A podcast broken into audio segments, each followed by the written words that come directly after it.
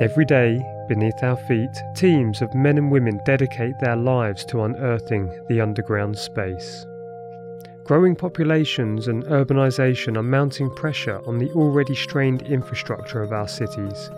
But these men and women are working around the clock to relieve the surface from our roads, from our rail, our waterways, and more. Tunnelling is still a young industry, with tunnellers carving our future landscape as they expand our use of this underground space.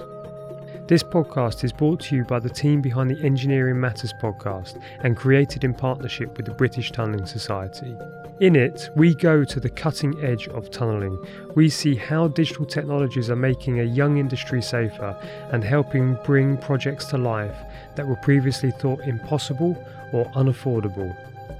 We explore advances in tunnelling technology, improvements in safety. We hear from leading experts and industry disruptors. We share lessons from failures and we celebrate successes. We tell the story of how far this industry has come and where these tunnellers are taking us next.